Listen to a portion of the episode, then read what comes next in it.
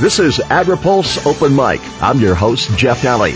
Our guest this week is Iowa U.S. Senator Charles Grassley.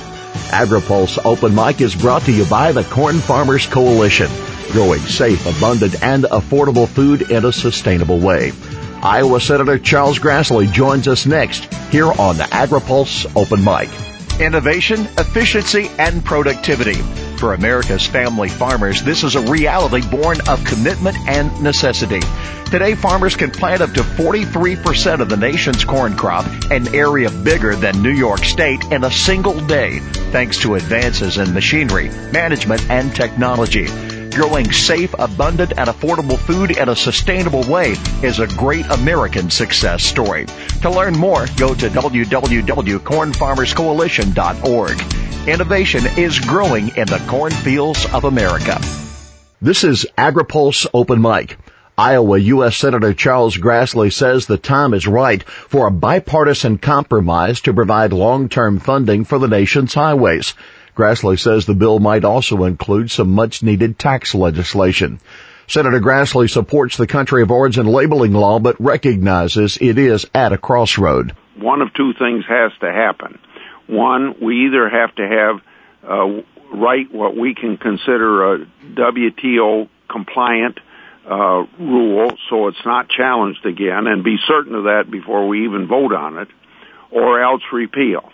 I'm going to try to get the first one. I'm working with Senator Hoeven, Senator Thune, and me and a few others that are interested in doing something compliant.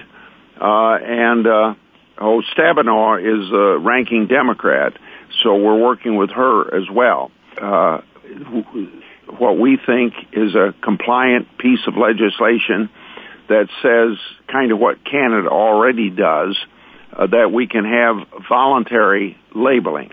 Uh, nothing mandatory, voluntary.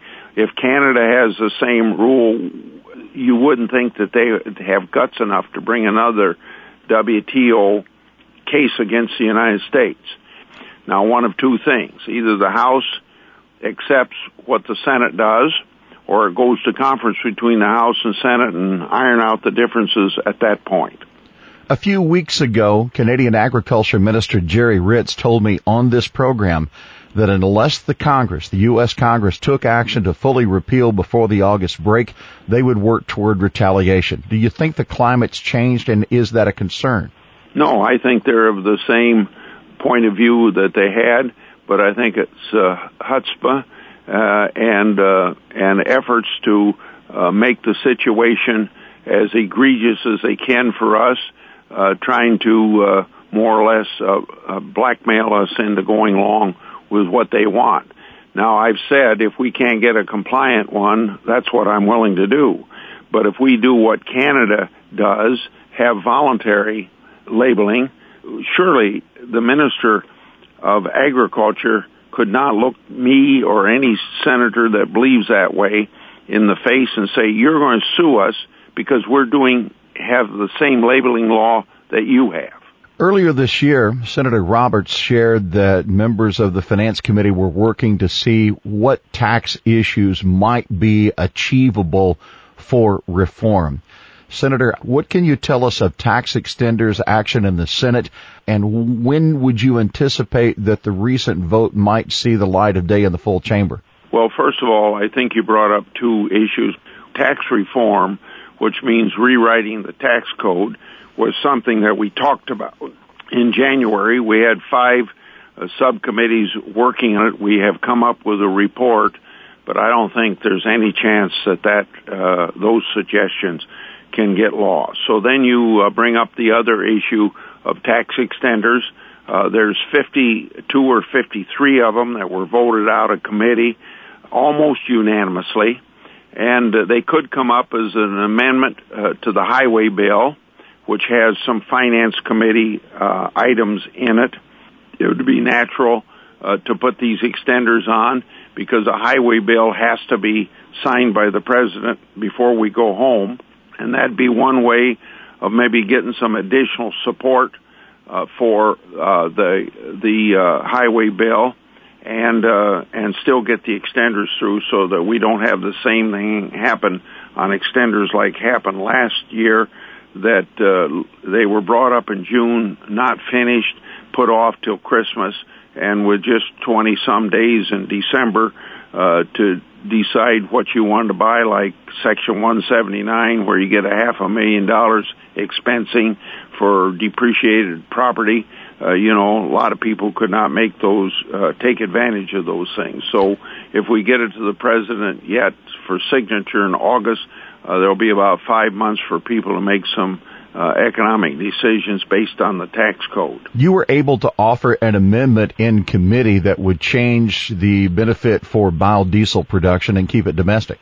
Yeah, uh, under present law, where we have what we call a blender's credit as opposed to a producer's credit, with a blender's credit, we uh, we're giving the tax incentive and the tax deduction uh, to imported biodiesel. We shouldn't expect the taxpayers of the United States to subsidize foreign production of biodiesel. So when you have it applied at the producer's level, then it's just going to apply to domestically produced biodiesel so that we don't waste the taxpayers' money and we give maximum support to our domestic industry. There were thoughts that this tax extenders was to be made permanent. This is, as I understand, a two-year extension. Is it a worthy compromise? Yes, very worthy. N- nothing would be better than if some of these were made permanent. The House has passed, like the R&D tax credit, the 179 section tax credit, uh, as an example of a couple things that they make permanent.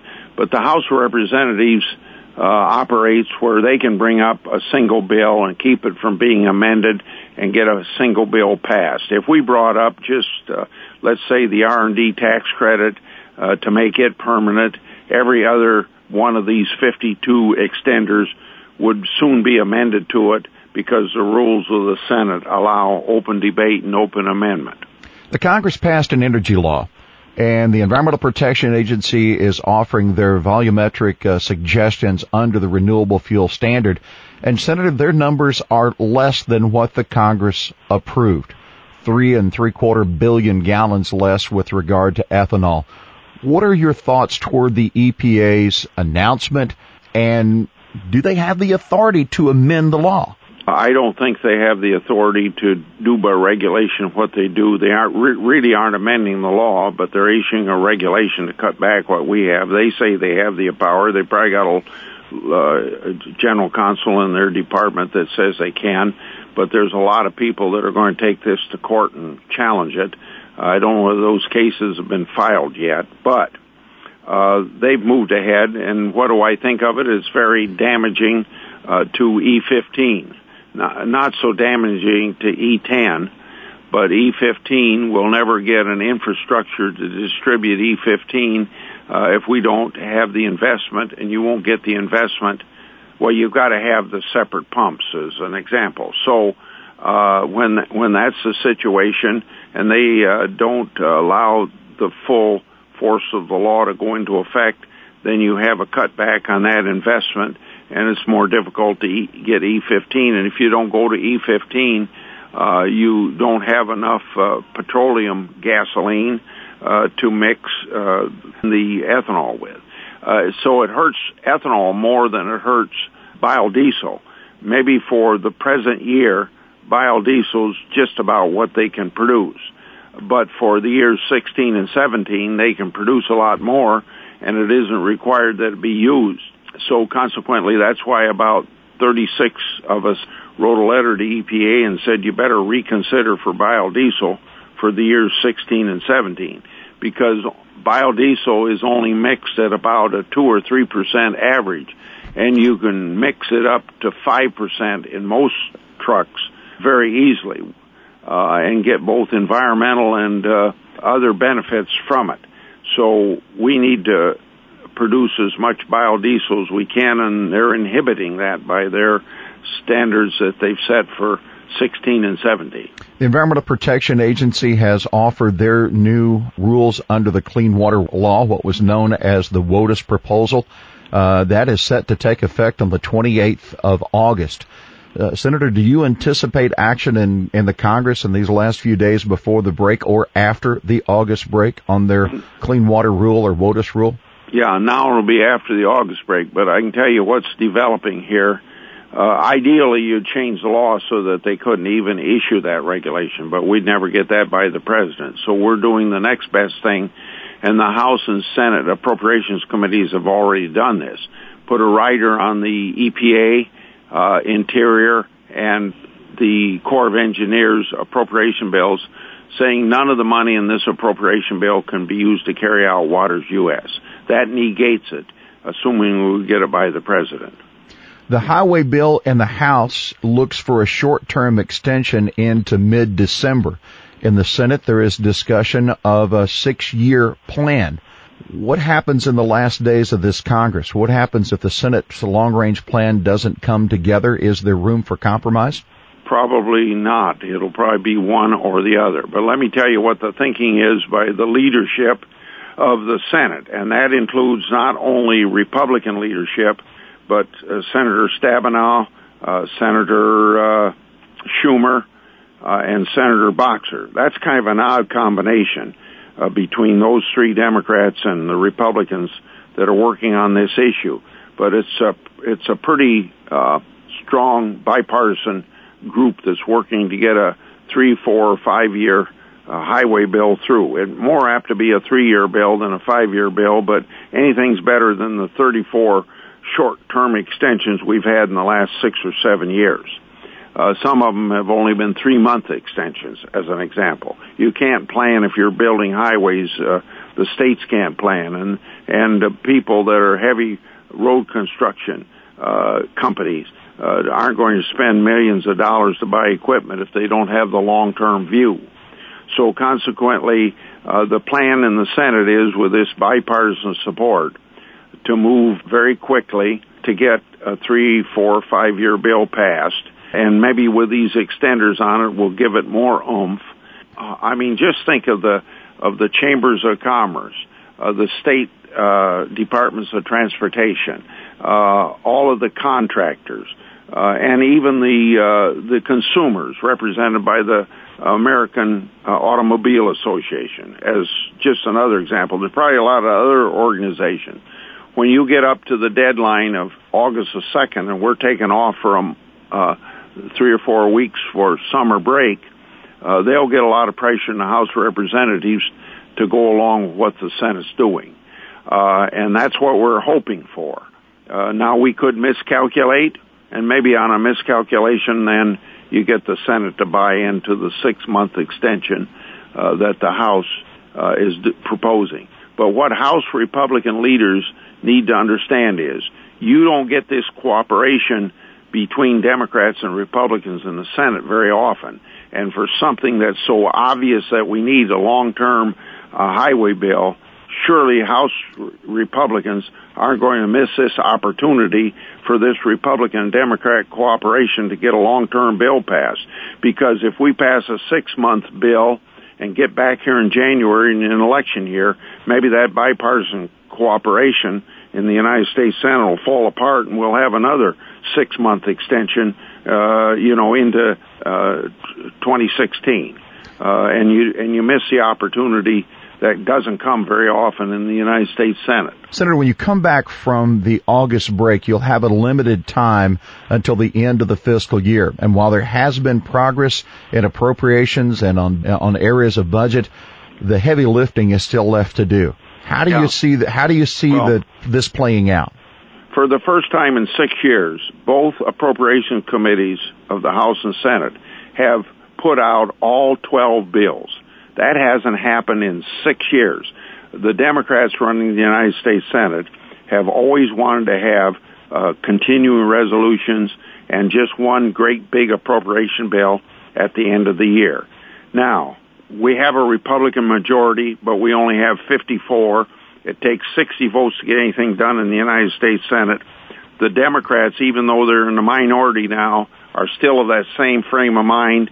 They want to uh, push, uh, they want to force Republicans, and they have the power to do it if they don't cooperate with us on individual appropriation bills. They want to force us into that same end of the fiscal year uh, giant compromise that you end up with one bill. It's a shame that they're doing that, but they may get done with it.